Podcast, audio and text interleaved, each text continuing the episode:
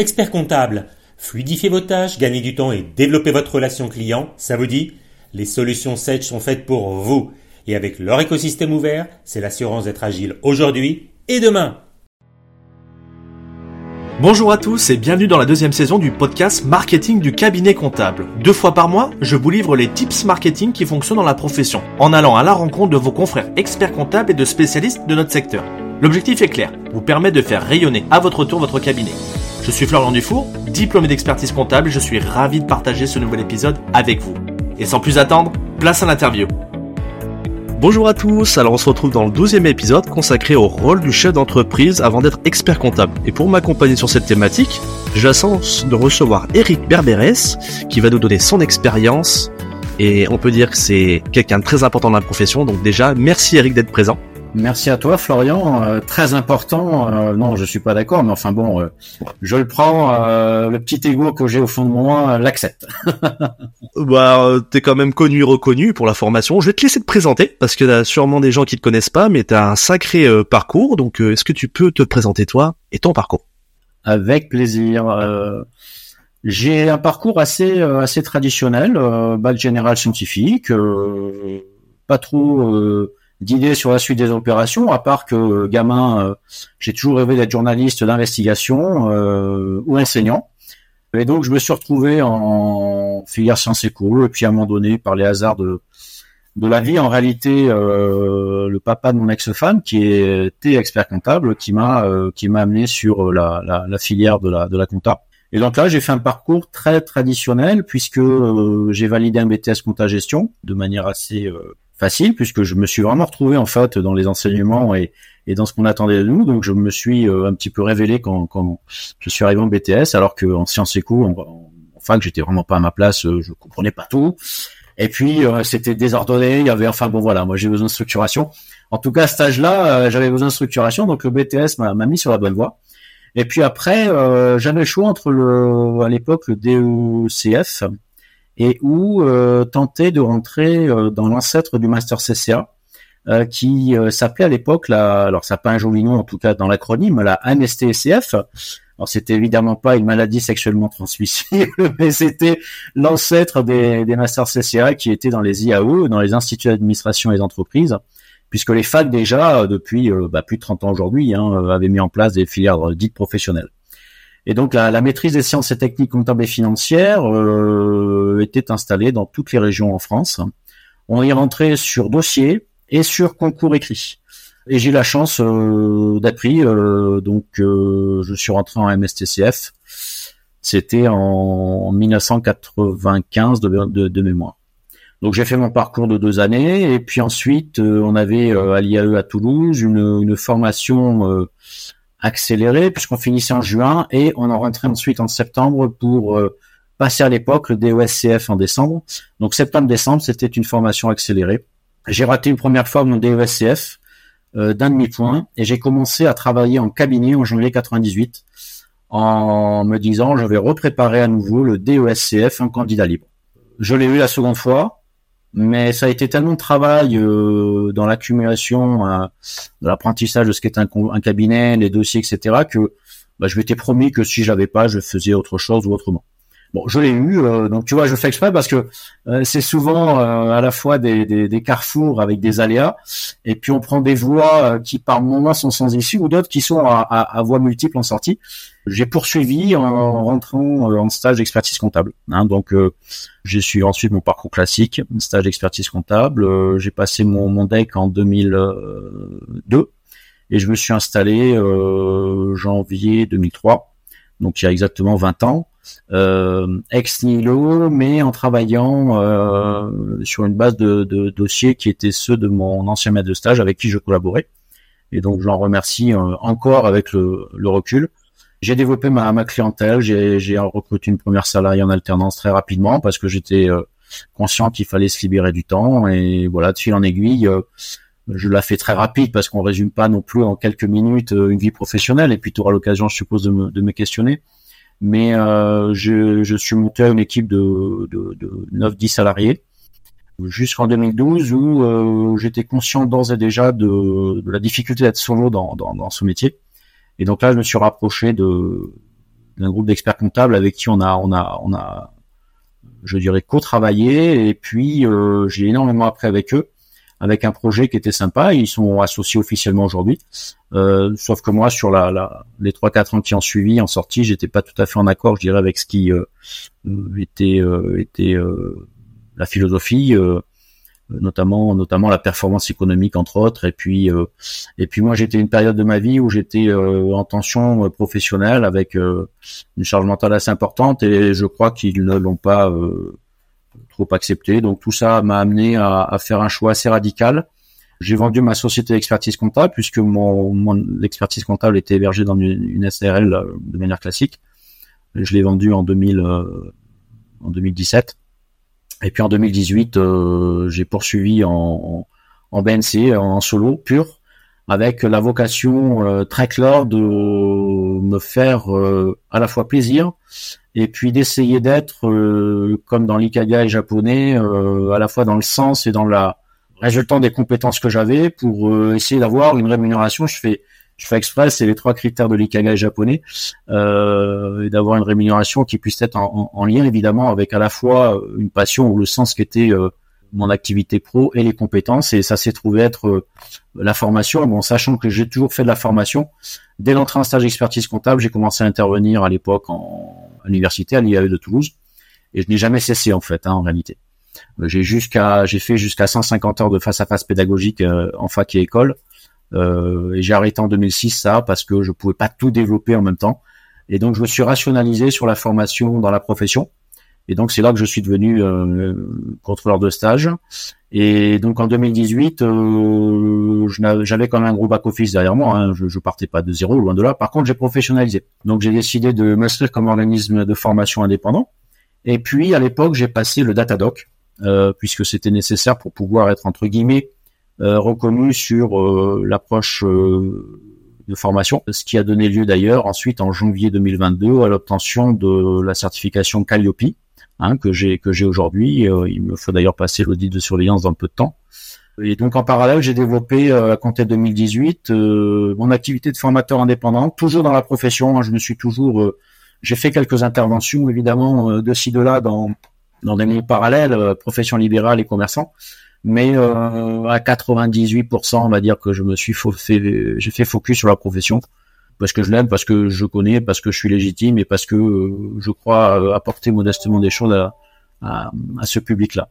Et donc en parallèle à la formation, j'ai quand même maintenu une activité de, de commissariat au compte puisque j'avais euh, à l'époque une quinzaine de mandats. J'en ai perdu quelques-uns depuis parce que Pacte est passé par là. Et puis j'ai gardé quelques notions d'expertise comptable histoire de pas finir vieux con ou d'avoir encore les mains dans le cambouis. Donc euh, jusqu'à il y a très très peu de temps, puisque là j'ai j'ai totalement arrêté ça euh, assez récemment, euh, en tout cas sur les clôtures 2022, mais j'ai fini mes derniers bilans à la mano, avec des saisies d'écriture. comme je vois beaucoup de collabs n'ont plus envie d'en faire, mais voilà, il y a, y a, des vieux cons comme moi qui continuent à faire de la saisie, même s'ils ils automatisent un max, mais il y a encore de la saisie parce qu'on n'a pas une interface avec les ordinateurs et les applicatifs comptables. Voilà, en résumé. Euh, en complément et pour finaliser peut-être simplement, euh, ben, dans la profession, j'ai euh, essayé toujours de m'investir. Donc dès le stage d'expertise comptable, j'étais évidemment à l'annexe à l'époque Midi-Pyrénées, et puis j'étais aspiré dans l'annexe nationale, au bureau national, où je me suis éclaté. En fait, ça ça calait parfaitement avec ma manière de voir les choses le fait de faire des rencontres, d'avoir des relations humaines et puis de la, prospective. Moi, je suis très très, euh, j'aime beaucoup réfléchir et à l'époque, je me suis euh, régalé intellectuellement avec les gens que j'ai croisés. Et euh, dans la foulée, une fois diplômé, je suis passé évidemment au CJEC et toujours au CJEC national. Donc à l'époque, avec, j'ai fini au national à l'annexe avec sous la mandature de Marie-Claude Mignon, avec qui je suis toujours en contact. Et puis au CJEC à l'époque avec Lionel Escafre, que j'ai de temps en temps en échange. Euh, qui aujourd'hui est un éminent professeur des universités et qui par ailleurs est aussi euh, commissaire au compte, hein, praticien. Donc c'est des gens et toute l'équipe de l'époque euh, que je salue s'ils nous entendent. Bah, j'ai de très très très bons souvenirs. Ça a été une, époque assez formidable. j'ai tenté de poursuivre cet investissement dans la dans la profession au niveau syndical en suivant, Mais bon, j'ai jamais là-dessus, j'y suis resté en tant qu'adhérent assez longtemps. Et puis à 7-8 ans, j'ai, volontairement arrêté parce que je trouvais que c'était pas non plus tout à fait compatible avec l'approche de, de, la formation et ce qui est une éthique d'indépendance. Je, je, je, suis assez attaché à ça. Et de ce fait-là, je, je n'ai plus été euh, syndiqué, mais je suis tout ce qui se passe euh, encore aujourd'hui, ce matin, hein, par mail, et, et j'ai pas mal de relations, donc je, je, je, suis toujours intéressé, puisque c'est là que se passent en, réalité les décisions. Donc ça, j'en suis conscient. Euh, et donc au-delà de ça, ensuite, je me suis, euh, en plus du contrôle de stage, j'ai été contrôleur qualité-ordre jusqu'à cette année. Donc j'ai fait pas mal d'années de, de, contrôle qualité dans les, dans les cabinets, hein, sur la grande région Occitanie depuis euh, 3-4 ans et euh, contrôleur qualité à la compagnie en, en 2018, quand je me suis retrouvé en solo. Euh, alors que le pacte était quasiment décidé, euh, j'ai eu un, vraie réflexion à savoir est-ce que l'audit allait être une, une source d'avenir ou pas, et je me suis dit, écoute, t'as demandé, euh, bah, t'as transpiré pour être là et t'as assumé jusqu'à présent. Euh, essayons au contraire de, de, bah, de donner l'institution et d'essayer d'être dans l'institution et et je me suis dit comment faire euh, sans, bah, sans jeu politique, sans jeu syndical et sans aucune euh, volonté quelconque de, de, de, de, parvenir à titre individuel dans la profession à ce niveau-là. C'était ben, le contrôle qualité, ça me semblait, ça me semblait être euh, intéressant. Et comme la confraternité est pour moi très très importante, la rencontre votre cabinet aussi, euh, j'ai fait ça jusqu'à 2022 là aussi, puisque j'ai mis en suspens en raison d'autres d'autres perspectives. Tout ça pour dire que j'ai vraiment toujours été dans la profession, euh, très actif, très à l'écoute, euh, un modeste témoin individuel, mais euh, bah, entre les experts comptables stagiaires que j'ai pu croiser depuis plus de 15 ans et puis les confrères en contrôle qualité, sans compter le, jury du DEC, puisque je suis examinateur du, du DEC. voilà, je pense que c'est tout ça m'a donné des, des tensiomètres, des thermomètres qui sont plutôt, je dirais, intéressants pour appréhender et et palper ce métier et cette profession. Bah, je remarque en tout cas que tu as beaucoup d'expérience, tu as beaucoup de vécu parce que passé euh, de ex nihilo tout seul au bout d'un an. Donc déjà, favoriser Pot Solide, t'as un petit peu ce côté euh, envie d'entreprendre. T'as vécu l'association, t'as été dans le partage, toujours le partage, avec la formation, le jury du deck. Euh, tu as participé aussi au congrès, sur des conférences. Enfin, t'as toujours ce motif de d'entreprendre, j'ai l'impression de pas t'ennuyer parce que du coup, t'es tout le temps sur plein de casquettes. Est-ce que tu peux nous parler, si tu le veux bien, de ta nouvelle petite vie qui arrive là, qui est en train de se, mettre en place? Bien sûr, je peux en parler. J'en suis très très fier. Bah, dans, dans le cadre de ces, euh, de ces, je dirais, euh, rencontres et de ces euh, échanges que l'on a, bah, tous et tous hein, dans la profession, au, travers de formations, de congrès, etc. Un vecteur de, de, je dirais, de communication assez intense aujourd'hui, et tous les deux, on s'est d'ailleurs rencontrés par celui-là, c'est LinkedIn. Et donc par LinkedIn, j'ai rencontré euh, il y a quelques années maintenant euh, le fondateur d'un d'un réseau qui à l'époque s'appelait Jarvis. Et je me suis dit, c'est qui ce type? C'est qui ce type Jarvis? En plus, euh, je vois si tu m'entends, tu vas rigoler. C'est évidemment, c'est un fan d'Avenger. c'est l'IA, c'est l'IA de Iron Man et ça m'a interpellé. J'ai commencé à regarder et puis et puis il m'a contacté. Et il m'a recontacté il y a deux trois ans de manière assez euh, rapprochée parce qu'il voulait en fait que j'intègre euh, le réseau qui venait de, de, constituer. Et ce réseau, c'était Jarvis et c'est devenu euh, Vision, V-I-S-E-E-O-N. Et euh, ce, ce, réseau d'expertise comptable m'intéressait pour différentes raisons. à l'époque, un, c'était disruptif. deux, ça se voulait être européen. Euh, trois, c'était euh, dirigé, managé par ce garçon que j'ai appris à découvrir et qui euh, me semblait être pour le coup un entrepreneur dans l'âme. Et ça, ça m'a passionné. Moi, je suis toujours dans les rencontres en réalité, et, et, ça, ça a été un élément déclenchant. Ce qui n'a plus été après, c'est qu'il voulait que je sois euh, dans le réseau en tant qu'expert comptable. Et et je lui expliquais ce que je t'expliquais un petit peu dans mon parcours, c'est-à-dire que je voulais plus faire d'expertise traditionnelle et, et, je voulais m'orienter euh, vers ce qui avait du sens. Non pas que l'expertise n'a pas de sens, puisque j'en vis quand même aujourd'hui, en tout cas des connaissances et de l'expérience, mais plutôt de euh, ce que je pouvais euh, apporter sur le plan de la transmission, du partage et de la formation. Et comme c'est un garçon euh, qui, euh, je dirais, euh, est obtus, qui est une qualité pour les dirigeants d'entreprise, et qui par ailleurs m'a croyé en moi, je pense, et de ce que j'ai fait, il a eu le temps de m'observer de loin. il est revenu vers moi, du moins lorsqu'on s'est croisé au Congrès de Paris l'an dernier, en septembre, et ça a donné lieu à bah, un rendez-vous au siège de Vision en, décembre 2022, et, et j'ai accepté, après beaucoup de beaucoup de réflexions, bah, de prendre un un travail euh, au sens contractuel, euh, donc de passer d'un statut libéral à euh, un contrat de travail avec lui en tant que alors ils appellent ça parce que c'est évidemment un modèle européen et qui a notamment une grosse levée de fonds il y a pas longtemps un CTO donc CTO Chief Training Officer c'est-à-dire responsable de la de la formation du réseau du réseau visuel. Étant entendu que Vision est une marque avant tout euh, c'est un réseau d'expertise comptable et que euh, moi je travaille euh, avec Joël et d'autres évidemment on est une quarantaine en tout hein, dans au siège.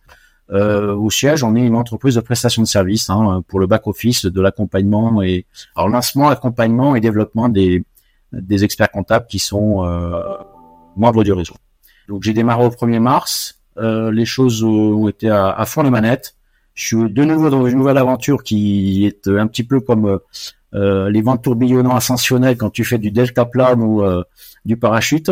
Et donc on a plein de projets, plein de choses en cours et ben je m'éclate. Euh, sachant que Joël m'a permis de garder une petite activité libérale à côté, puisque c'est évidemment en toute loyauté et transparence avec lui et c'est complémentaire avec ce qu'on fait chez Vision. Donc Écoute, pour l'instant, beaucoup de travail, mais euh, beaucoup de plaisir. Et c'est, toujours euh, effectivement le moteur.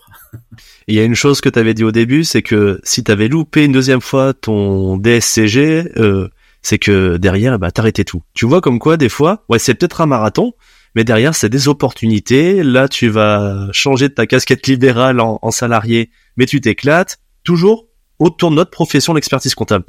Ça, c'est super bien. oui, alors, bon, alors maintenant...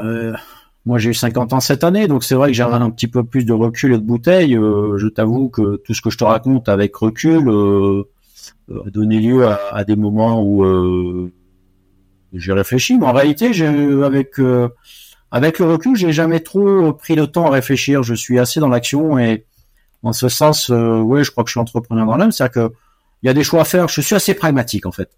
Euh, j'ai un critère de base, c'est ce dont je ne veux pas et ce que je ne souhaite pas. Ça, c'est ancré en moi. Et en fait, à chaque fois que j'ai des opportunités, je raisonne plutôt en euh, est-ce que ça va m'apporter quelque chose? Est-ce que ça va me permettre de découvrir autre chose? Euh, Et est-ce que c'est dans les valeurs que je porte? Et dès lors que tout ça se présente, je dirais, dans cet ensemble-là, cohérent, il est rare que j'ai fait des hésitations de choix et je vais même plus loin, je n'ai jamais eu de regrets dans mes choix. Parce que euh, on apprend tout le temps finalement, hein, on apprend tout le temps. Et alors l'histoire du DESCF à l'époque, le DSCG d'aujourd'hui, euh, oui, je m'étais promis parce que j'en ai tellement bavé que si je l'avais pas, euh, ce diplôme, parce qu'il est très très compliqué encore aujourd'hui. Hein, je compatis totalement avec tous les étudiants, j'en ai pas mal dans mon réseau, et puis que je croise. c'est un diplôme très compliqué. Alors j'ai toujours dit, c'est une filière de besogneux. c'est vraiment mon approche. Hein, ça n'a rien de péjoratif. Besogneux parce qu'il faut énormément travailler. Hein. Euh, d'abord, c'est très académique du début à la fin, et on te demande d'avoir énormément de savoir et de compétences liées au savoir. Donc, il n'y a pas photo. Quand tu es étudiant, bah, tu apprends, tu travailles, tu apprends, tu fais des exos, tu fais des annales. Et puis, quand tu dans la vie pratique, euh, tu expérimentes et tu acquiers ton, ta propre expérience. Mais dans les deux cas de figure, on te demande quand même d'être très besogneux. C'est un métier de labeur. Alors c'est pas joli, mais au sens laboris hein, en, latin, c'est-à-dire travail. C'est-à-dire que c'est un métier où, euh, quand je vois euh, que beaucoup de gens se disent euh, que, je dirais, en, travaillant moins, on va, on va pouvoir l'exercer, je n'y crois pas trop. qu'on s'organise différemment, oui. Que l'on lâche du last sur pas mal d'éléments, oui, bien sûr. Mais n'oublions pas, c'est un métier avant tout, encore plus demain, de prestation de service. Et je ne connais pas de prestataire de service qui ne travaille pas. Donc je crois que c'est un, un, message qu'il faut avoir. Et du coup, euh, je m'étais promis de pas valider, euh, enfin que si je ne validais pas ce DESF, je ne poursuivais pas. Euh, oui, je le validais, on va dire que j'ai travaillé et que je l'ai eu. Euh, donc le travail, euh, le travail récompense, ça c'est clair. Et en plus, c'est un diplôme, enfin qu'on a l'expertise comptable qui, quand tu dis, c'est besogneux, besogneux. Désolé, j'ai fait une petite intercade. Et justement, faut avoir à côté de ça une facette un peu chef d'entreprise. C'est pour ça que dans cet épisode, j'ai fait appel à toi, bah, bah ton expérience. Je voulais mettre en avant cette facette importante de l'expert comptable qu'on a, c'est le chef d'entreprise. Mais tu vois, dès le départ, eh ben, on ne met pas ça en avant. On l'apprend pas assez initialement. On, on a l'impression qu'une fois qu'on a, le, a le deck, ben ça y est, on est chef d'entreprise pour lancer son cabinet. Et cette impression, c'est comme si c'était inné, alors que c'est pas le cas. Est-ce que tu peux nous donner ton avis à ce sujet et partager ton expérience? Parce que toi, tu t'es lancé un an après avoir eu ton diplôme. T'as pas eu peur? Jamais. Alors, je vais essayer de mettre les choses dans l'ordre. Je crois que la première euh, qualité d'un entrepreneur, c'est d'avoir une peur maîtrisée. C'est-à-dire, en gros, ne pas avoir peur.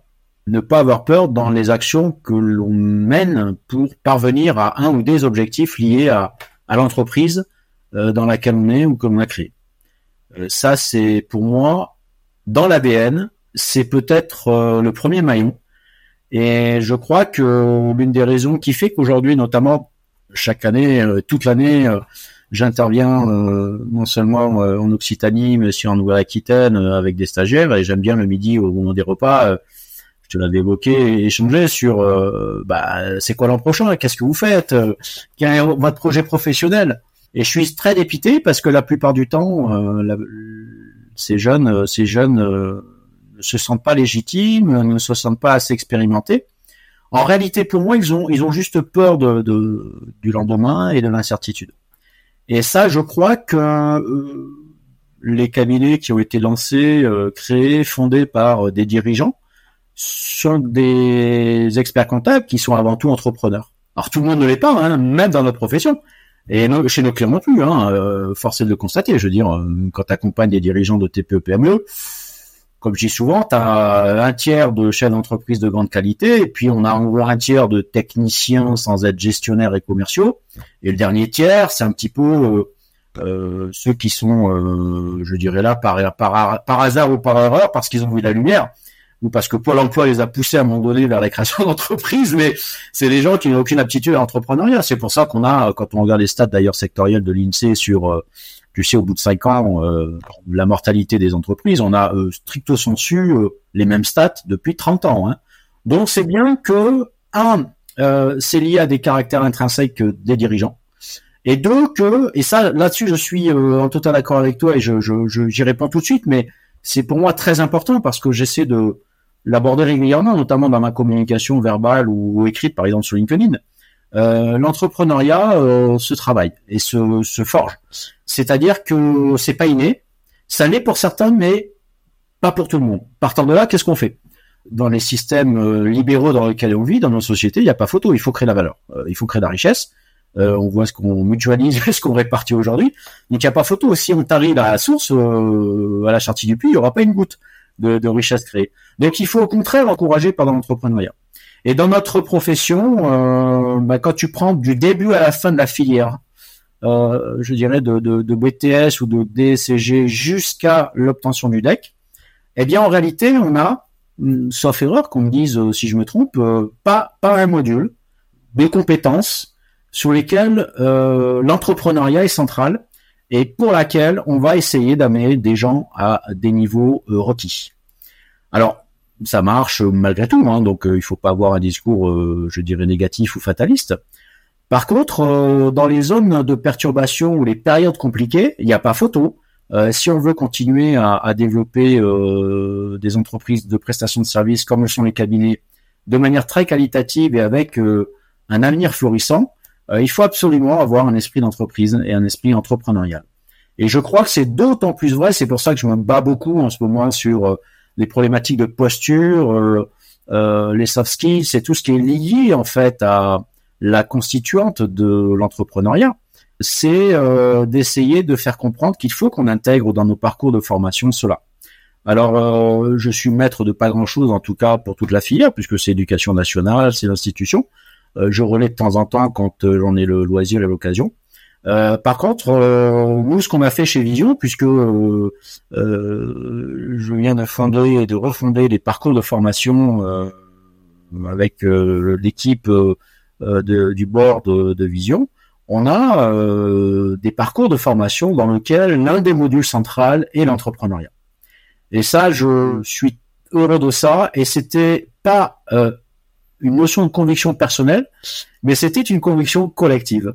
Et euh, fort de ce constat, il a été évident que euh, on travaille, euh, alors sur des experts comptables diplômés, mais on travaille malgré tout cette posture d'entrepreneuriat. Et, et, ça se travaille, je crois, toute la vie, puisque la base, c'est quand même l'appréhension et la gestion du risque. Donc ça, nos métiers sont directement liés à, à ces deux critères. Tu as complètement raison. La première chose, et moi c'est ce que je ressens comme toi pour avoir échangé, c'est que bah ok, je lance le cabinet, j'ai le deck, ça y est, j'ai les compétences techniques. Mais bon, le client, faut peut-être aller le chercher. Il va pas nous attendre devant le palier, hein, donc il faut peut-être savoir faire du commercial. Comment comment je vais communiquer, faire mes offres, mes prix, euh, je vends quoi, faire du marketing, être sur les réseaux sociaux. Enfin, toute cette palette là, moi je pense que c'est euh, obligatoire. C'est ce que tu as l'air de dire et de ressentir. Hein. De ton côté, vous avez travaillé dessus, c'est devenu euh, bah normal quoi. T'as fait comment, toi, le premier, la première fois, le premier jour où t'es arrivé dans ton cabinet, t'as dit, ça y est, je suis chef d'entreprise, et bah, et bah voilà. Bah, t'as fait de la compta ou t'as été chercher des clients? Alors d'abord, euh, je le rappelle parce que euh, je crois que c'est la règle première. Ça, c'est ce que crois profondément moi en tant qu'expert comptable, et c'est d'ailleurs ce qui est dans les textes officiels. La règle première du maître de stage, c'est non seulement de le former, mais c'est aussi de l'accompagner et de lui tenir la main jusqu'à son installation. Euh, alors c'est pas écrit comme ça, mais euh, c'est ce que cela sous-tend. Euh, j'ai eu un maître de stage de grande qualité, hein, c'était, je l'ai souvent dit, euh, un petit peu mon père professionnel, et, et j'ai démarré pas de zéro, j'ai démarré avec un accord avec lui de, gestion du dossier de, enfin du portefeuille de clients que j'avais. C'est un petit noyau, mais ça m'a permis effectivement en parallèle de travailler sur une démarche prospective et une démarche euh, commerciale. Donc ça, je voulais, je tenais à le rappeler, c'est important parce que la plupart des jeunes qui sont dans des cabinets, euh, qui veulent s'installer, n'hésitez pas à aborder le sujet avec vos maîtres de stage. D'abord, euh, il y a beaucoup de cabinets qui fonctionnent comme ça.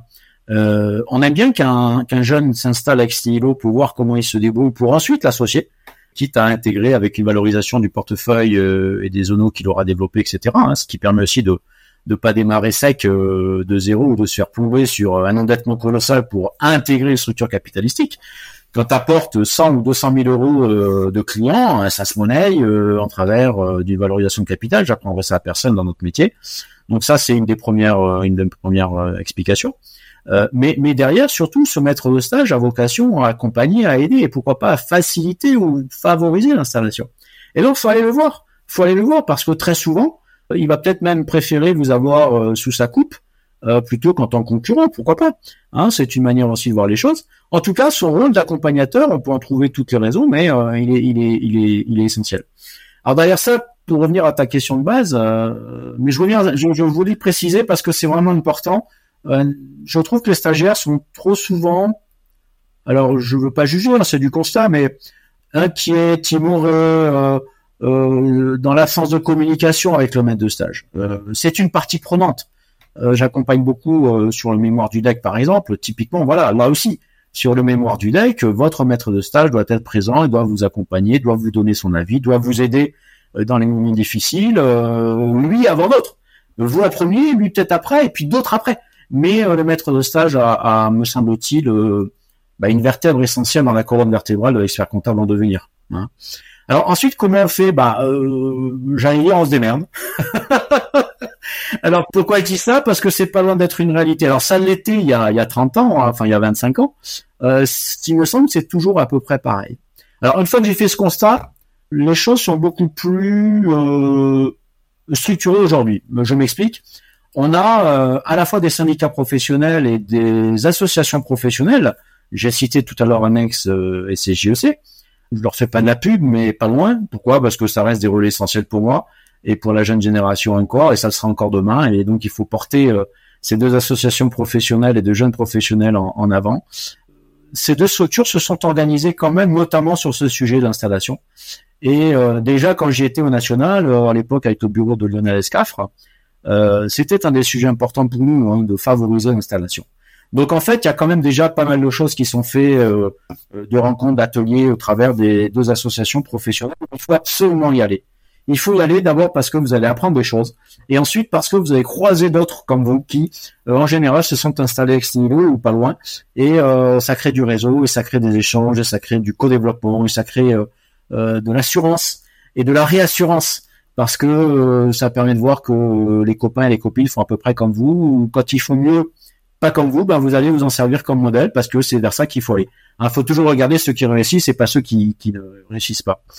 Ensuite, ça s'est euh, structuré un petit peu plus parce que le, marketing, la communication, avec l'éruption de l'internet et des réseaux sociaux, qui était balbutiant moi quand j'ai démarré, hein, c'était là, mais c'était quand même pas euh, aussi euh, en place qu'aujourd'hui. Euh, forcément, on est dans un, on baigne en fait dans un monde de communication. Et ça, c'est une c'est une notion différenciante stratégique pour moi et significative. dès lors qu'on est dans un mode de communication permanent, on est forcément ouvert à ce qui se passe euh, autour de nous. Donc la curiosité reste euh, essentielle et encore plus, euh, je dirais, dans ces moments-là. Et il faut être curieux de tout. Hein, J'ai un triptyque, je te l'avais dit, moi c'est curiosité, esprit critique, pertinence. La curiosité est, le capteur initial de tout ce que l'on peut faire, de tout ce qui se fait et de tout ce que l'on veut faire à la fois autour de nous, mais dans un monde beaucoup plus large. Donc cette curiosité amène en général aussi à trouver des formations spécifiques, euh, aller se s'instruire sur euh, ce que l'on ne maîtrise pas bien. Et je crois qu'aujourd'hui, malheureusement, hein, c'est pour ça que je disais que cet euh, ADN de l'entrepreneuriat est vraiment instauré dans notre filière professionnelle, au sens de formation initiale et de formation continue. mais en dehors de ça, bah oui, on se démerde. D'ailleurs, le côté très positif qui existait jusqu'à il y a peu de temps euh, j'avais l'habitude de le dire en plaisantant pour les stagiaires, c'est qu'il est rare de voir un expert comptable faire la manche. Euh, ouais, faut, faut quand même rappeler des réalités. Hein. On pleure toujours dans notre, métier, mais euh, il n'y a aucun professionnel euh, qui ne travaille pas. Alors on travaille pas comme on veut, on travaille pas comme on voudrait, on n'a peut-être pas la réussite escomptée, ou à l'inverse, on travaille beaucoup trop par rapport à ce qu'on gagne. On peut, mettre tout ce qu'on veut comme qualificatif, mais on travaille. il faut savoir quand même que dans des métiers parallèles et identiques aux nôtres, je prends le métier des avocats, euh, il y a énormément d'avocats euh, qui euh, ne gagnent pas bien leur vie. Hein. Bon, c'est globalement pas le cas de, des, experts comptables. donc ça, c'est un point important. Le deuxième point important quand même, c'est qu'un expert comptable a, et je le rappelle, au 1er janvier de l'année en cours, la connaissance de son chiffre d'affaires qui, peu ou prou, ne va pas changer.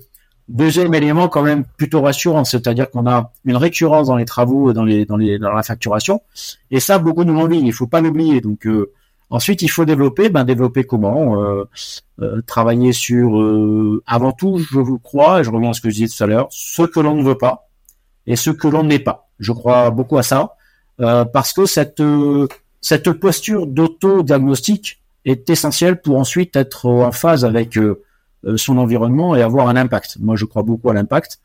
Et ça, ça sera dans la durée. Mais ça commence euh, avant tout par euh, ne pas tout accepter et savoir dire non. Et je crois qu'aujourd'hui, c'est encore plus vrai que quand moi je me suis installé, dans la mesure où les clients sont beaucoup plus avertis de ce qu'est notre métier, notamment par l'internet hein, dont on parlait, sont capables de voir des évaluations, sont capables de voir des notifications, des, des notations des cabinets on a des classements qui existent de partout. Donc euh, aujourd'hui, la concurrence, euh, qu'on ne veuille ou pas, elle est, excessive euh, pour des tas de raisons bonnes ou mauvaises, mais elle est excessive. Et donc, il faut absolument travailler sur les vecteurs de un, qui je suis, deux, qu'est-ce qui a du sens et ce vers quoi je veux aller. Et ça, c'est pas figé dans la vie. Donc ça veut dire qu'on va peut-être développer une activité généraliste, et puis qu'à un moment donné, on va devenir un spécialiste ou qu'on va travailler euh, que sur l'expertise comptable et peut-être que demain on fera comme audit ou vice versa, etc., etc. Donc un des points de l'entrepreneuriat qui est fondamental, notamment dans notre métier, c'est bah, de prendre le travail quand il est là aussi et puis euh, et puis de structurer les choses tranquillement et sereinement. Et après, c'est travailler beaucoup sur son offre de prestation. Quand je sais qui je suis et où je veux aller, naturellement, on a, je dirais, une ou des prestations et un catalogue de prestats donc ça, euh, il y a déjà plus de dix ans, euh, c'était un, sujet. Moi, j'avais déjà créé un catalogue de prestations qui était tarifé et qui permettait évidemment euh, non seulement de faire comprendre à, à l'équipe en interne euh, ce qu'on était capable de faire, et donc d'être capable d'accepter ou de répondre à des sollicitations de clients, mais aussi aux prospects de comprendre qui nous étions et comment on travaillait. Euh, parce qu'il est évident que, euh, en fonction des prestations qu'on propose, dès lors, qu'elles sont packagées, marketées, eh bien, on donne une communication professionnelle très claire à l'écosystème dans lequel on est. Donc, c'est s'investir du marketing, de la communication. Et puis après, sur le développement commercial, eh bien, je dirais qu'aujourd'hui, dans des structure de cabinet où on est euh, seul, ça va être lié à l'appétence et au charisme et à la personnalité de son dirigeant. Euh, pour d'autres réseaux, ça va être euh, des sujets stratégiques. les bigs, j'en parle pas, ça fait 40 ans qu'ils font ça et qui sont plus commerciaux que la plupart d'entre nous. Des cabinets de grosse taille, non assimilés à un big, mais je pense à, à Fiducial ou CER, j'en aime volontairement plusieurs, euh, sont des réseaux qui ont évidemment développé une appétence commerciale importante hein, sur le terrain, très concrètement. Et puis après, euh, il y a des regroupements euh, pour lesquels euh, ça reste encore des sujets un petit peu tabous et sur lesquels on n'investit pas peut-être suffisamment. Moi, j'ai toujours pensé que la commercialité était tout à fait synonyme d'éthique. Et je crois qu'on peut faire des actes de commerce dans notre métier. Et je pense que l'évolution de, des pratiques et de la législation euh, va dans le sens que, qui était le mien depuis très longtemps. Mais je, je crois qu'à partir du moment où on a une éthique, on peut faire du commerce. Et en, l'occurrence, à partir du moment où on a un expert comptable qui respectons des valeurs, eh bien, il est évident qu'on peut euh, proposer des prestations de qualité et, diverses. Bien sûr, hein, c'est pas commercial, c'est pas c'est pas un gros mot. Hein. Faut qu'on se le mette en place. Mais je vois déjà que tu avais une bonne appétence déjà pour l'entrepreneuriat, marketing, ainsi de suite. On avait parlé en off deux choses qui sont importantes pour moi dans un chef d'entreprise, surtout en France. C'était la première, tu me parlais de la valeur de l'échec. C'était compliqué dans notre profession et en France aussi. Et l'autre aussi, à fortiori, c'est la charge mentale. Est-ce que tu veux qu'on en parle un petit peu ces deux thèmes? Avec grand plaisir. Tu abordes deux sujets qui, parmi d'autres, sont devenus euh, essentiels pour moi. Pourquoi? Parce que clivant. Euh, je vais essayer de faire très simple et rapide, mais notre culture en France et notre éducation je parle de l'éducation scolaire hein, et universitaire, pas l'éducation familiale, mais en fait elle est liée, euh, nous amène euh, la plupart du temps à ne pas forcément euh, prendre en compte ce que tu viens d'évoquer. C'est-à-dire que la, la, la, notion de la notion d'échec est toujours le leitmotiv pour réussir, mais dans le sens négatif. Moi, quand j'étais au lycée, c'était, par exemple, à l'époque, c'était euh, feu les bacs G pour la compta. Mais à l'époque, quand tu faisais un bac G, aujourd'hui un bac STT, t'étais franchement une brêle, quoi. T'étais euh, quelqu'un qui euh, allait pointer au chômage. Je dis avec conviction de cette manière-là parce que c'était vraiment la pensée générale. Hein. Et donc, les filières générales, notamment les filières scientifiques, ont toujours été les filières royales qui permettaient de réussir. Euh, donc tu vois, très tôt on t'apprend et on t'inculque cette notion. On, t'inculque aussi pendant tout ton parcours euh, scolaire, mais dès la maternelle jusqu'à l'université, jusqu'au DEC hein, dans notre filière, bah, l'évaluation avec les notes. Ce qui par définition reste quand même assez subjectif, notamment pour un paquet de matières. Tout le monde a été euh, confronté en tant qu'élève à la non-compréhension d'une note qui lui avait été attribuée. Et donc, en réalité, euh, quand tu n'avais pas la note qu'il fallait, ou quand tu avais moins de 10, ben, c'est un échec. Et c'était toujours euh, dans la communication, je dirais, de l'enseignant, la plupart du temps, c'était orienté de cette manière-là. Et puis ensuite, euh, tu te lances dans une activité professionnelle, on va stigmatiser les gens qui ne réussissent pas. On fait toujours un écho retentissant à une faillite, à, une, un redressement judiciaire, à euh, même au quotidien, euh, des recrutements mal réussis, euh, la perte de gros clients. Alors qu'en réalité, tout ça euh, n'est pas quelque chose écrit comme une partition de musique avec une clé de sol, une clé de fa, et puis des notes qui s'enchaînent de manière anticipée et prévisible. C'est-à-dire que la vie reste un sujet, et c'est pour ça qu'elle est magnifique, lié à l'incertitude. Donc euh, prenez l'échec comme étant une valeur euh, de non-réussite par définition, me semble pas intelligent, et d'ailleurs les anglo-saxons euh, fonctionnent pas du tout comme ça. Euh, les anglo-saxons estiment qu'au contraire, c'est au travers de tes échecs qu'on est capable de voir pourquoi tu as réussi ou tu réussis et en quoi tu es capable de réussir. Avec, pardon, une notion importante, c'est la résilience. Donc l'échec, oui, moi je cultive le fait que avant de réussir, on se trompe. Voilà, tout simplement. C'est dit très simplement, mais j'y crois terriblement.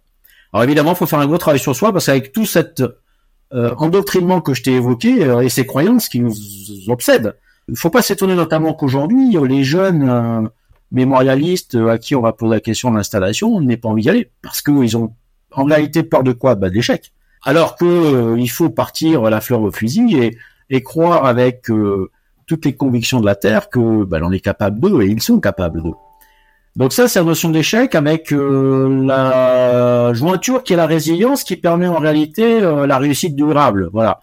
Euh, c'est ce qui permet, alors, je dirais, à un chef d'entreprise dans notre métier, mais dans d'autres aussi, évidemment, cette absorption des chocs thermiques, cette capacité de malléabilité sur les échecs ou les pseudo-échecs ou les échecs partiels. C'est ce qu'on appelle la résilience hein, dans la direction d'entreprise et c'est ce qui permet effectivement de tranquillement euh, et sereinement cheminer. Le deuxième, euh, la deuxième notion qui m'est très très chère et hum, que tu as évoqué, qu'on appelle la charge mentale. Alors en réalité, bon, j'ai pas le temps, mais la charge mentale historiquement est inhérent à euh, la qualification des conséquences psychologiques qu'avaient pour les femmes, parce que c'est toujours malheureusement un vrai sujet, à pouvoir, je dirais, absorber à la fois bah, malheureusement leur vie personnelle et euh, de, de, de, de, mères et de femmes euh, dans une famille et, une activité professionnelle. Hein. Les premiers travaux en France euh, datent d'une trente, trentaine d'années et, même un petit peu moins, et, sont, ils sont issus. Le terme charge mentale est issu de cette de ces travaux-là. Euh, dans charge mentale, en réalité, moi, je vais plutôt sur l'extinction, euh, qui est euh, l'accumulation ou le grossissement de cette charge mentale euh, qui se traduit de nos jours par euh, ce que l'on appelle euh, le burn-out, de manière très illustrative. Et ça, c'est un vrai sujet. Pourquoi? C'est un vrai sujet parce que, je peux t'en parler, j'y suis passé. C'est un vrai sujet parce que toutes ces croyances que l'on a autour de nous, que l'on a portées en nous depuis le, plus, le plus jeune âge, et qui nous forcément à réussir, euh, par définition, euh, euh, non pas une barrière protectrice, mais euh, bah, des armes létales à attaque différée finalement. C'est-à-dire que tu as ou pas la personnalité et des aptitudes psychologiques à absorber les chocs, mais à un moment donné, il n'y a pas photo, dans des contextes un petit peu compliqués, eh bien, ça peut porter malheureusement en atteinte et ça peut à ce moment-là positionner un individu dans quelque chose qui est une psychologie euh, beaucoup trop euh, impacté et qui va évidemment nuire euh, tout simplement à sa santé. Alors il y a des graduations, hein, je vais pas faire une définition complète, mais je fais exprès de le présenter comme ça, c'est-à-dire que d'un extrême à l'autre, on va passer de la charge mentale au burn-out, et il y a tout un registre entre les deux qui va amener les professionnels à, à se retrouver en gros en tension. Et ça, on n'en parle jamais, jamais, jamais. On n'en parle jamais. Moi, j'en avais jamais entendu parler. Je l'ai vécu et je l'ai vécu en découvrant.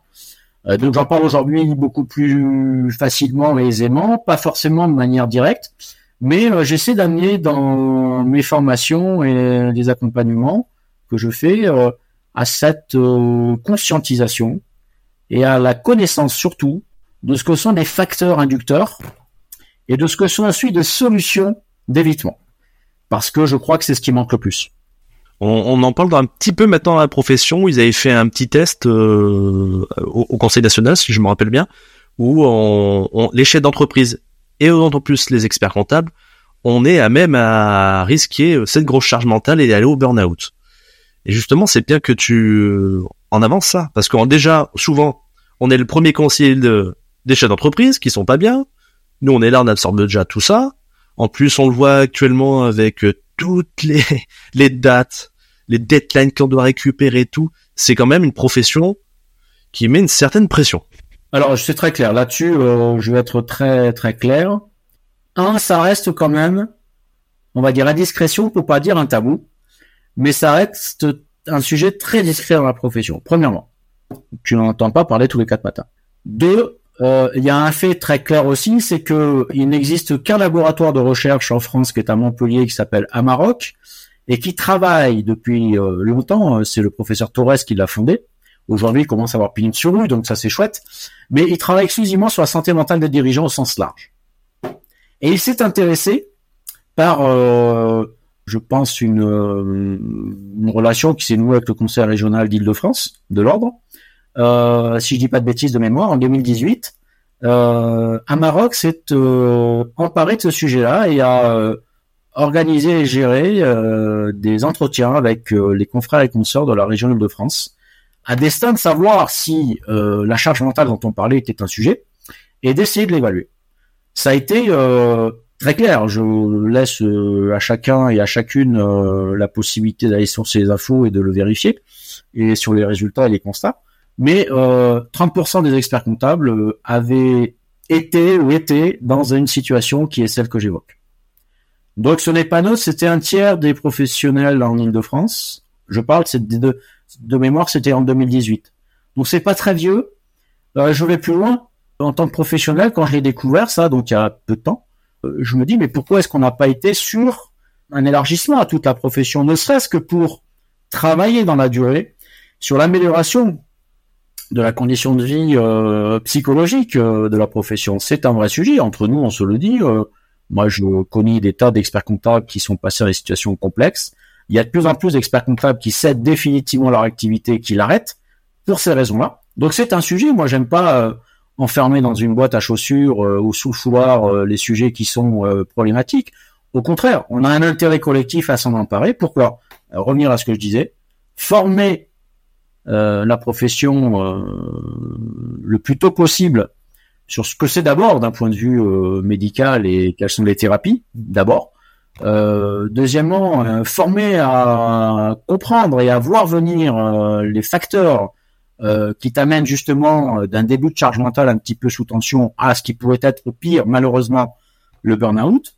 Et, et, pourquoi? Pour prendre des dispositions de précaution et de sécurisation de, des individus. Et ça, je trouve pas ça normal que l'on n'ait pas pu, euh, je dirais, aborder ça.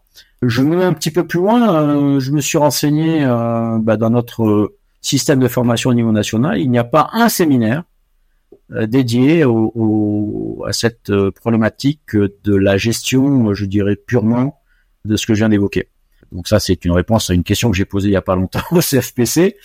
donc il y a un sujet d'investigation, il y a un sujet de conception, de support, de formation pour euh, les confrères et consorts qui seraient intéressés. En tout cas, il y a, y, a, y a, une vraie une vraie demande. Sur le terrain, c'est une certitude absolue. Donc déjà, c'est pas mal. On, on, constate que la valeur de l'échec, bah c'est pas un échec, c'est juste une étape qui permet d'aller plus loin.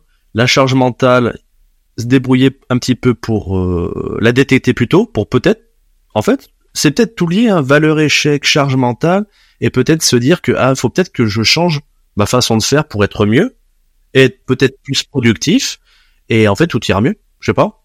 Concrètement, c'est ça, c'est-à-dire que mais tu sais, c'est le l'adage du vol de papillon. Euh, un vol de papillon à Toulouse va amener un tsunami en Indonésie. Euh, c'est-à-dire qu'en réalité, tout est lié dans la vie, à la fois euh, dans nos écosystèmes organiques, et je crois que euh, malheureusement, le GIEC est là pour le rappeler régulièrement à, à nos esprits. Donc, on est dans des systèmes et des écosystèmes fermés interdépendant et à multi-impact. Donc partant de là, euh, c'est aussi le cas de notre profession et, et de, ce de ces sujets qu'on a, évoqués. Alors il y a, euh, y a pas de raccourci à faire. En réalité, tout est lié. Ce qui est important, je reviens à ça, euh, une dynamique première, c'est de commencer par savoir ce que l'on ne veut pas faire pour ne pas l'accepter.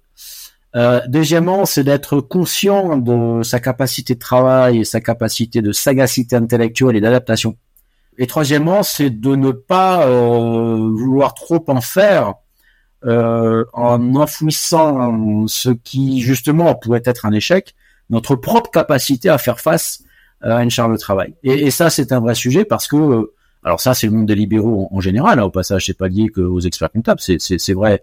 enfin, libéraux d'ailleurs, les commerçants et artisans sont aussi dans cette posture-là. Hein. En gros, l'entrepreneur individuel au sens large. Mais euh, il est clair que quand tu es libéral, euh, en profession libérale notamment, euh, ben on t'inculque que, la réussite c'est quoi? La taille de ton cabinet. Et la taille de ton cabinet c'est quoi? C'est le deux sous-jacents, le nombre de collabs et le chiffre d'affaires que tu génères. Alors à tel enseigne, ce modèle est complètement pour moi obsolète. D'abord, on le vit depuis deux trois ans de manière intense sur le terrain, c'est que les collabs on les retient pas, on les attire pas et euh, ils repartent malheureusement régulièrement. Alors on peut être dans le narcissisme, la critique absolue. c'est une génération de jeunes feignants, tout ce qu'on veut. je veux pas rentrer là-dedans parce que c'est pas mon débat, mais en tout cas c'est un fait. ou bien on peut trouver des solutions pour essayer effectivement d'amener tout ce beau monde dans un contexte de, de travail qui a du sens tout simplement. Hein, le deuxième point, c'est le sens, je reviens à ça. Parce que s'il y a du sens, euh, il y a euh, compétence, plaisir et réussite. Et donc, euh, peut-être qu'on nous a trop amené à vouloir faire absolument des missions, des prestats, que d'ailleurs tout le monde fait, d'ailleurs tout le monde fait trop la même chose, ce qui fait qu'aussi, depuis 20 ans, et c'est pas moi qui le dis, hein, les enquêtes nationales du, du Conseil de l'ordre le confirme. On a un panier moyen par client qui ne fait que baisser, c'est-à-dire qu'on s'est euh, un petit peu euh, auto-flagellé et on a savonné la planche en mode sur laquelle on était. Mais euh, c'est peut-être justement, moi je pense aujourd'hui, bah, le moment jamais de, de, de, poser des, des, vraies questions sur tous ces aspects-là. Étant entendu qu'on a un capital confiance et une reconnaissance qui est important dans le monde économique, ça on peut pas nous reprocher, parce que la profession euh, taf et laborieuse, donc elle travaille, elle fait son travail, elle est discrète, mais elle fait beaucoup beaucoup de travail. Et, donc ce capital entre guillemets confiance euh, doit se transformer avec les transformations de la société que l'on vit euh, aujourd'hui. Et évidemment, comme toutes les mutations, c'est complexe parce que on ne sait pas trop vers où on va, on ne sait pas trop comment il faut l'aborder. moi, ce que je sais, c'est qu'il faut pas trop tergiverser. Voilà, ça c'est mon cheval de bataille chacun fait comme il veut, hein, c'est le principe de la liberté, mais je crois qu'il faut pas se tromper non plus sur les signaux faibles. Justement, on veut ton expérience, donc euh, tu exercé 15 ans dans différents endroits, différentes tailles. Pourrais-tu nous partager tes conseils ou les erreurs que tu, tu voudrais pas commettre quand on est chef d'entreprise, quand on a son cabinet et qu'on se lance de différentes tailles J'en ai fait bien sûr, euh, mais comme je t'ai dit, j'ai pas de regrets. C'est-à-dire que je pense pas avoir fait d'erreurs magistrales ou d'erreurs euh, très importantes. Euh, on a un job, enfin tu dures pas quoi. Hein. Je, suis très clair là-dessus et, et, quand je parle de responsabilité en, contrôle de stage, je parle en l'assumant pleinement parce que parce que j'ai, comme tous les experts comptables, été confronté à, à différents sujets. Euh, donc tu, tu, ne peux pas euh, faire des erreurs magistrales ou des erreurs euh, gravissimes dans nos métiers au, sens gestion ou développement d'un cabinet. Par contre, les erreurs, je crois, viennent et proviennent souvent bah, de ce que l'on est et, à mon sens, de, du fait qu'on ne se connaît pas assez. Donc ça, c'est un point peut-être que je mettrai en avant. la fameuse confiance en soi, euh, sous-jacente à tout ce qu'on a dit, est en réalité un cheminement qui commence par euh, la connaissance de soi. Et là, c'est pareil, on nous apprend à aucun moment ou trop rarement, parce qu'on peut être dans des cursus euh, ou dans des enseignements avec des enseignants ou des profs qui effectivement peuvent y être sensibilisés, mais de manière générale, on t'apprend peu à te regarder, à t'écouter, à te comprendre, à te découvrir tout simplement. ce qui n'est pas du tout la philosophie asiatique, par exemple. Hein. on est on est nous complètement à l'opposé de ça. Et donc, je crois qu'il faut commencer par ça pour euh, éviter euh, quelques erreurs que j'ai pu faire. Moi, je suis bienveillant et gentil, mais un vrai gentil, et je me suis souvent fait, euh, par exemple, berner par naïveté gentille dans certains contextes, notamment avec des salariés ou avec des clients. J'ai une capacité à faire confiance parce que je suis bienveillant, qui est très forte. Et donc là aussi, la bienveillance a ses limites et la confiance, comme on dit souvent, euh, n'empêche pas contrôle et, et, la confiance est un vrai sujet dans nos métiers où on délègue beaucoup, beaucoup trop peut-être, euh, sans modalité de supervision efficace ou très efficace. Péché aussi par euh, habit de positivisme. On pense souvent que ce que l'on a en tête par rapport à ce que l'on est et qui l'on est euh, va pouvoir se réaliser. Et ça, c'est le principe même de l'entrepreneuriat, et heureusement mais simplement euh, malheureusement la force n'est pas toujours avec nous. Hein, C'est-à-dire qu'il euh, va falloir embarquer une équipe, il va falloir convaincre des clients, euh, des partenaires, des fournisseurs, que sais-je encore. Et donc très souvent on rejoint la charge mentale. cette énergie qu'il faut déployer pour amener tout ce monde-là bah, peut être excessive et peut conduire aussi à, à des des échecs ou des semi-échecs, mais qui sont en fait liés à une erreur d'appréciation, une erreur de jugement euh, de la manière dont on peut ou pas, euh, je dirais, euh, s'accompagner de telle ou telle personne ou projeter tel ou tel projet avec des moyens qui sont les nôtres et qui ne sont finalement que les nôtres. globalement, voilà les erreurs que j'ai pu que j'ai pu commettre. Après, honnêtement, à part ce que je viens de te dire, où j'ai eu des conséquences qui pouvaient être négatives, je pense pas avoir fait d'erreur de, j'allais dire, de rapidité dans mon développement, de trop me développer parce qu'il fallait le faire. J'ai toujours été assez conscient de, de ce que je souhaitais, de du périmètre, je dirais, de protection de ce qui était euh, euh, mon cabinet et, et, la manière dont je souhaitais le faire le faire évoluer. Quel serait alors le conseil pour celui qui se lance ex nihilo aujourd'hui? Qu'est-ce qui devrait pour toi les les trois quatre points essentiels avant de se dire bah tiens euh, ça y est, je vais déjà choisir mon logiciel, mon éditeur. Quels sont les trucs quand tu dis tiens, je monte ma boîte? La première chose, et c'est indirectement lié à tout ce que j'ai dit, c'est de se faire confiance et ne pas écouter les autres, par principe. Quand je dis ne pas écouter les autres, c'est ne pas ne pas entendre les autres. Hein, entendre et écouter sont deux verbes d'action sensitifs qui ont un sens très précis entendre, tu vois, du brouhaha et écouter, c'est euh, percevoir très précisément le son qui est émis par telle ou telle personne, en l'occurrence euh, les pensées exprimées verbalement. Donc ne, pas écouter parce que, euh, comme je le dis souvent, notamment quand j'entraîne et que j'accompagne et que je forme, les autres sont pas vous. Voilà. voilà. On peut faire ce qu'on veut, mais ce qui concerne Florian Dufour ne peut pas toujours concerner Eric Verberès. Et la manière de réagir de Florian Dufour ne peut pas être celle qu'aura adapté Eric Vergès. Donc écouter les autres, à mon avis, est une erreur. En tout cas, il faut y mettre beaucoup de filtres, et je reviens à ce que je disais, d'esprit critique et de pertinence. Parce que quand on écoute les autres, en plus dans le métier, et notamment dans l'entrepreneuriat, eh bien, il y a toutes les bonnes raisons de ne pas se lancer. Donc euh, voilà, ne pas écouter, se faire confiance. Voilà, ça c'est, je crois, les deux critères basiques et simples, comme dirait Orelsan, mais Bosquet pour moi le top départ de l'entrepreneuriat et le top départ de la direction euh, d'un cabinet euh, à créer ou créer ex Le deuxième euh, conseil que je donnerais, et tu l'as entendu tout à l'heure quand je vais présenter mon parcours, c'est de vivre avec les autres. C'est-à-dire que la richesse de ce métier pour moi est liée à la richesse humaine et la richesse de ce métier est liée au parcours, aux personnalités que l'on croise. Et plus tu as une euh, vie sociale, professionnelle ou personnelle d'ailleurs importante, plus tu vas être en capacité d'abord de créer du réseau bien évidemment, mais aussi de pouvoir repérer des gens qui sont en phase avec ce que tu es et avec ce que tu veux faire. Et ça c'est un soutien bien plus important que euh, le financier à mes yeux pour un créateur en général et notamment un expert comptable. Alors ça peut être dans l'interprofessionnalité, moi, j'ai beaucoup, beaucoup appris avec des avocats en droit des affaires. J'ai souvenir euh, aussi, euh, par exemple, euh, d'un notaire avec qui j'ai beaucoup travaillé. Bah, ces gens-là, si je ne les avais pas croisés parce que je n'étais pas sorti par curiosité dans certains cercles, bah, j'aurais peut-être pas fait une partie des prestats avec sécurisation que j'ai pu faire et développer tout au long de ma carrière. donc on apprend énormément de choses, que ça veut dire qu'il faut absolument être, pour le coup, dans une relation intersocial ou à impact social, mais euh, quels que soient les, les, les moyens, euh, ne pas rester seul en gros, hein, très simplement, et, et, et, être dans des dans des dispositifs collectifs et se l'imposer. Euh, on a un métier qui nous enferme euh, possiblement dans un cabinet. Euh, et ça, je l'ai souvent vu, et trop souvent vu.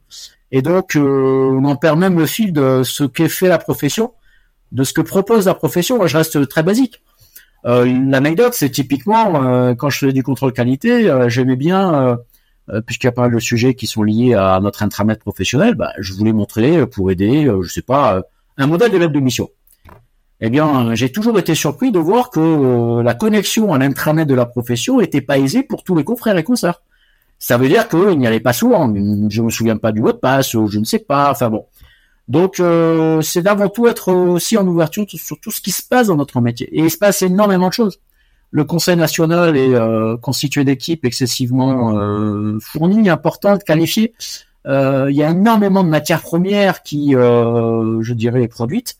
Et bien très souvent, c'est pas la peine de réinventer le fil à couper le beurre. tout existe. Même on parlait tout à l'heure de création dans la profession d'un cabinet en matière de communication, de marketing, de fiches de poste, de modalités de recrutement, de tout ce qui pourrait être inhérent à la qualité des travaux en cabinet, ben tu as tout.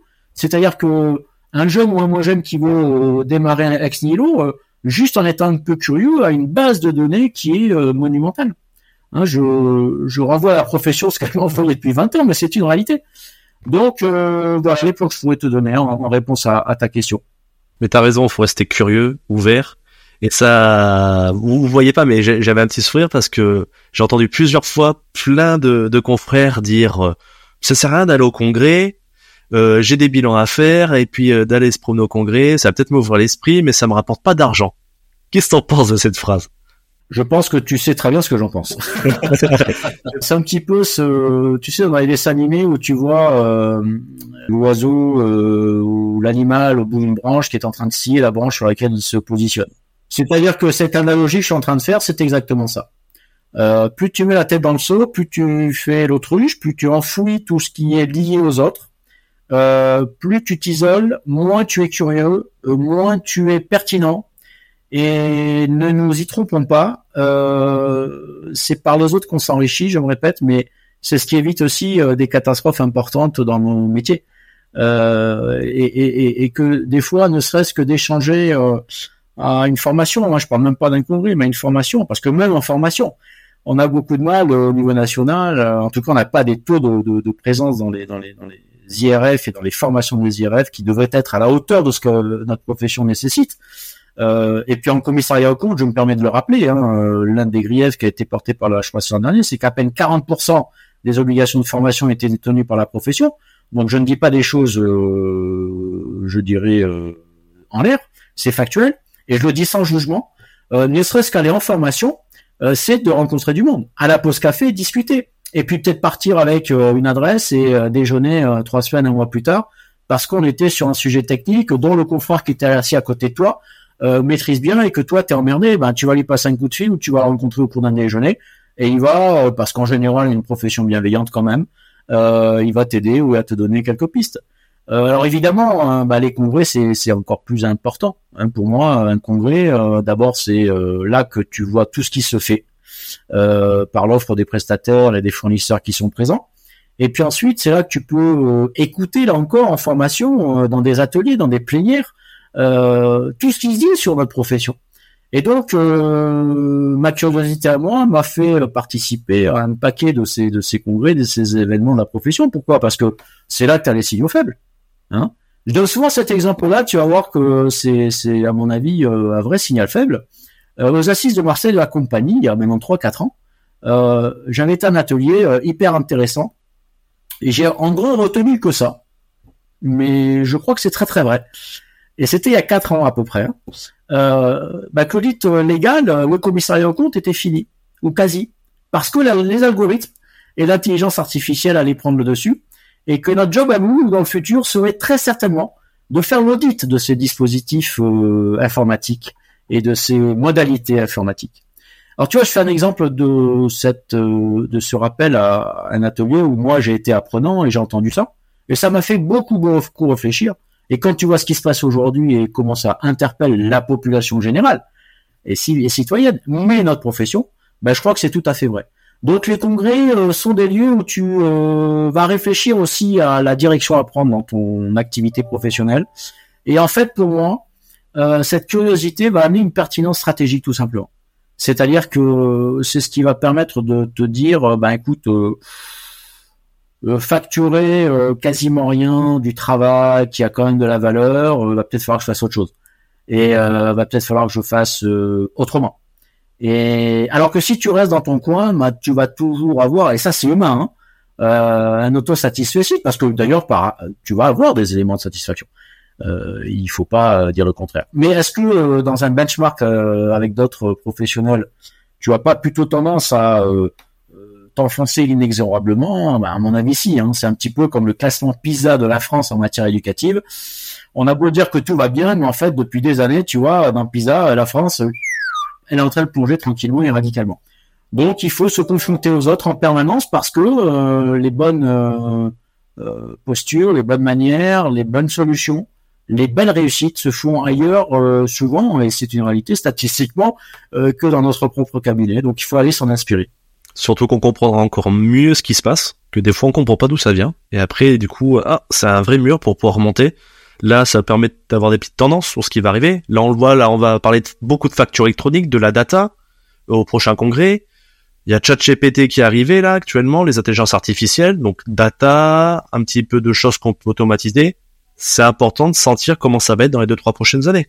C'est essentiel. Euh, tout ce que tu évoques. Euh, alors par exemple, hein, je, je, je, vais parler de, de, de, mon activité chez Vision et de ce qu'on fait, mais on travaille avec ChatGPT. On est disruptif au niveau techno, donc on est totalement autonome sur les, les développements euh, des contenus informatiques et de toutes les passerelles de ce type-là. Et c'est un vrai sujet sur lequel on s'est déjà emparé, euh, parce que nous, on est persuadé que ça va avoir un impact. Et euh, donc, ça veut dire qu'évidemment, faut, faut, si ce n'est pas déjà fait, déjà concevoir les prestations de demain. Et ça, c'est le problème de l'inertie euh, de professions réglementées comme la nôtre, euh, qui, sous l'aspect de la réglementation, ont une sensibilité à la sécurisation, euh, qui, euh, de mon point de vue, hein, c'est que mon point de vue, euh, est à mon avis un biais complet parce que euh, ce que fait la masse de notre profession en termes de chiffre d'affaires, hein, à la louche, 70% du chiffre d'affaires est tenu euh, est de la tenue comptable. Je fais rapide, mais en gros c'est ça. Euh, on peut on peut jouer sur la nuance. Je serais prêt à en parler à débattre, mais globalement c'est ça. Bah, quand tu fais ça et qu'aujourd'hui les systèmes d'automatisation et d'intelligence artificielle sont quand même plus qu'évolués et vont permettre très très rapidement, notamment avec l'éruption de la facture électronique chez nous, bah, de modifier la donne. Euh, fondamentalement, euh, ça va poser des questions sur euh, le sens dont je parlais, la stratégie des dirigeants de cabinet. Hein. Complètement. Est-ce que tu pourrais me donner un dernier conseil, toi, sur le, le coin marketing? Qu'est-ce que tu pourrais faire Se former Qu'est-ce que ou des techniques que tu as peut-être utilisées? C'est-à-dire comme conseil? Sur le market, toi, en tant que chef d'entreprise, expert comptable. Ben d'abord moi, euh, pour euh, donner un témoignage euh, vivant, c'est que jusqu'à ce que je découvre la puissance du marketing au travers de formation, et je te dis quelque chose qui est autour de 2010, j'étais dans la croyance absolue, tu vois comme quoi je reste dans le collectif, que le marketing servait à rien. moi j'étais forgé là-dedans. le gros des confrères que je fréquentais, je te parle des années 98 à 2010. Hein, Bon, le marketing, c'était là, ça a toujours existé. Hein, c'est une vieille science, hein, ou si on peut l'appeler ainsi, en tout cas une science humaine. Mais bon, dans la profession, euh, c'était pas quelque chose, euh, je dirais, d'ancré et d'essentiel. Euh, pourquoi? Parce que euh, la profession libérale réglementée que l'on exerçait permettait de s'installer, d'avoir des clients et de travailler tout simplement. Et quand j'ai découvert le marketing, j'ai découvert une puissance de feu énorme et j'ai découvert, avec des plateformes sur un, un, chemin vicinal de nuit, euh, qu'en réalité, on travaillait, et j'ai orienté toute ma stratégie ensuite là-dessus, sur l'offre, et non pas sur la demande. Et je crois que ça a été le clivage essentiel de rupture pour moi, et je crois que ça devrait être dans les années à venir un vrai clivage général, parce que euh, beaucoup de cabinets sont encore sur euh, le marketing de la demande. C'est en gros, bonjour monsieur le prospect, qu'est-ce que vous souhaitez? Ah ben hop, on ouvre la chemise et on est capable de proposer une prestation. Euh, ça, c'est globalement fini. D'ailleurs, euh, tous les cabinets qui réussissent, petits ou gros, on se sont emparés du marketing de manière euh, très active. Et donc, il faut passer dans une proposition de valeur qui soit axée exclusivement sur l'offre de service que le cabinet va pouvoir faire. Alors quand on a dit ça, tout reste à faire parce qu'en fait, on revient à ce que j'ai dit, qui je suis, qu'est-ce que j'aime faire, dans quoi je suis compétent, qu'est-ce qui a du sens? Et à partir de là, tu vas pouvoir proposer des prestations. Et donc ensuite, un point qui est souvent aussi un vrai sujet chez nous, mais pas que chez nous, hein, en France en général, c'est à parler d'argent. Euh, mais dans la profession, c'est toujours un vrai sujet, euh, puisqu'on aborde un port du marketing indirect ou de la du développement commercial, qui est la négociation commerciale. Et donc, ça veut dire qu'il faut tarifer, et donc il faut savoir euh, proposer une, une valeur sur les prestations que l'on fait. Donc le marketing pour moi, c'est euh, travailler sur son catalogue de prestations finalement. Ça, c'est quelque chose pour moi de central. Deuxièmement, euh, ça va être quoi? Ça va être de comprendre que le cerveau humain, notamment de chez euh, nos clients et, nos prospects, fonctionne comme nous individuellement quand on voit une pub. Euh, T'auras peut-être pas d'envie, mais si ça passe trois fois devant le nez, tu vas dire oh c'est pas mal ça. Et donc ça veut dire qu'il faut comprendre que la séduction existe aussi et que c'est une base dans l'entrepreneuriat. Euh, la séduction, ça va être donc de trouver un discours euh, en accord avec des valeurs qui va être évidemment euh, packagé, charté sur les réseaux de communication ad hoc. Eh bien, quand tu fais ces efforts et cet investissement-là, ça paye. C'est-à-dire qu'aujourd'hui, il y a tout un tas d'exemples qui le prouvent.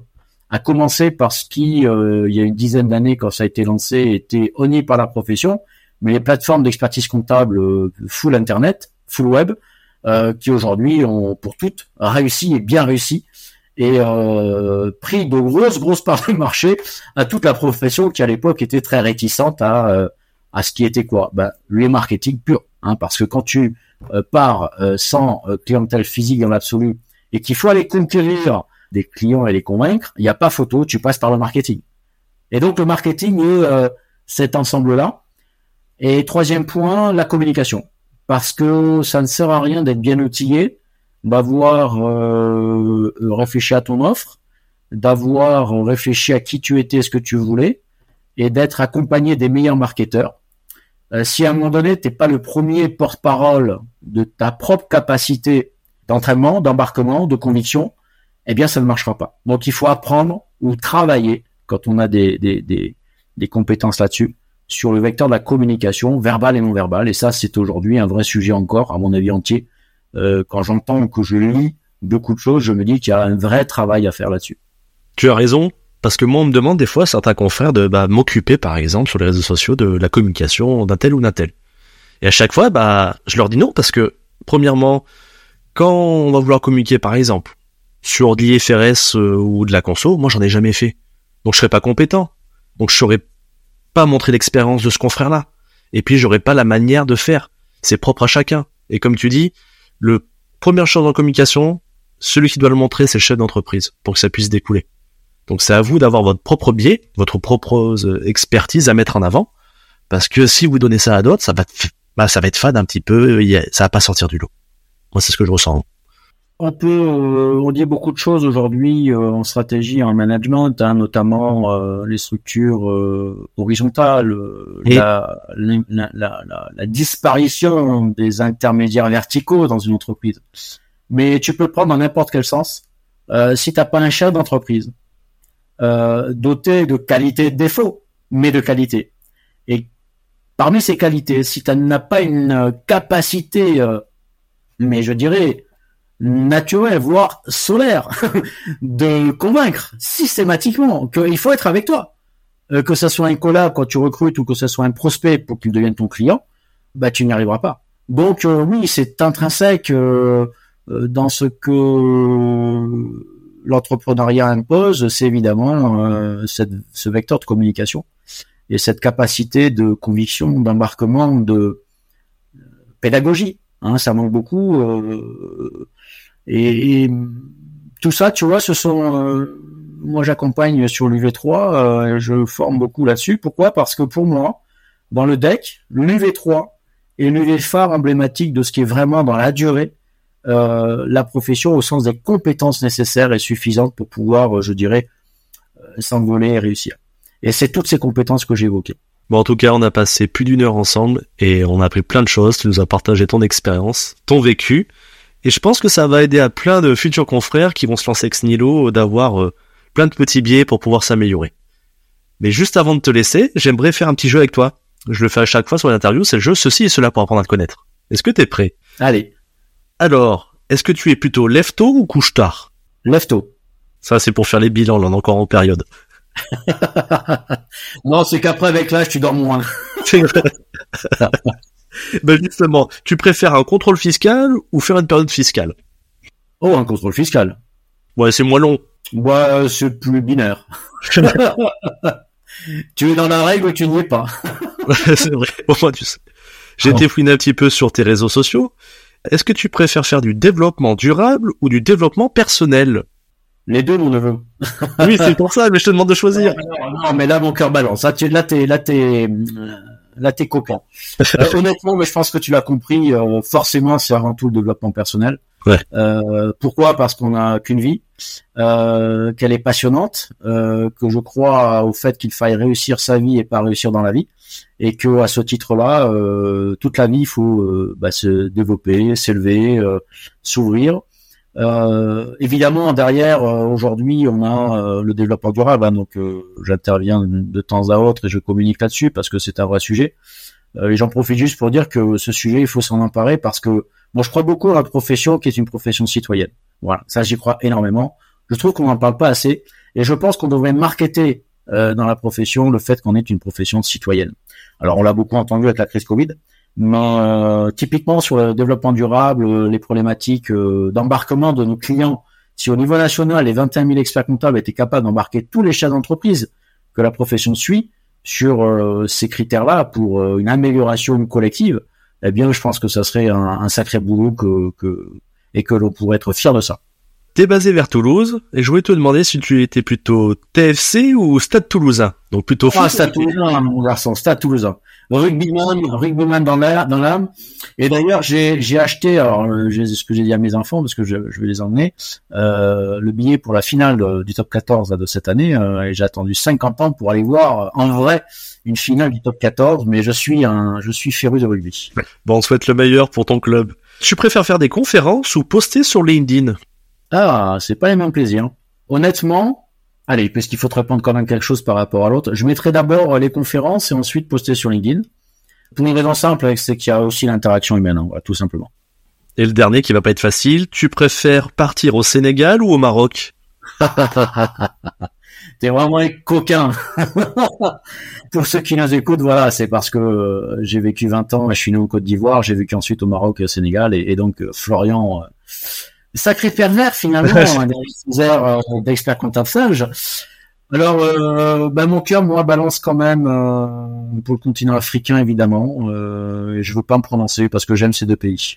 Et tu y partiras plus tard, euh, en retraite? Ah, Je vais régulièrement au Maroc déjà. le Sénégal, j'y suis pas retourné. J'ai passé, je suis parti en 90, donc tu vois, ça fait un bail. J'avais passé mon bac à l'époque. Euh, j'aimerais y retourner, oui, j'aimerais y retourner. Bon, l'occasion ne s'est pas présentée, ou en tout cas, je, j'ai fait d'autres choix, on va dire. Bon, on souhaite euh, d'y retourner euh, prochainement.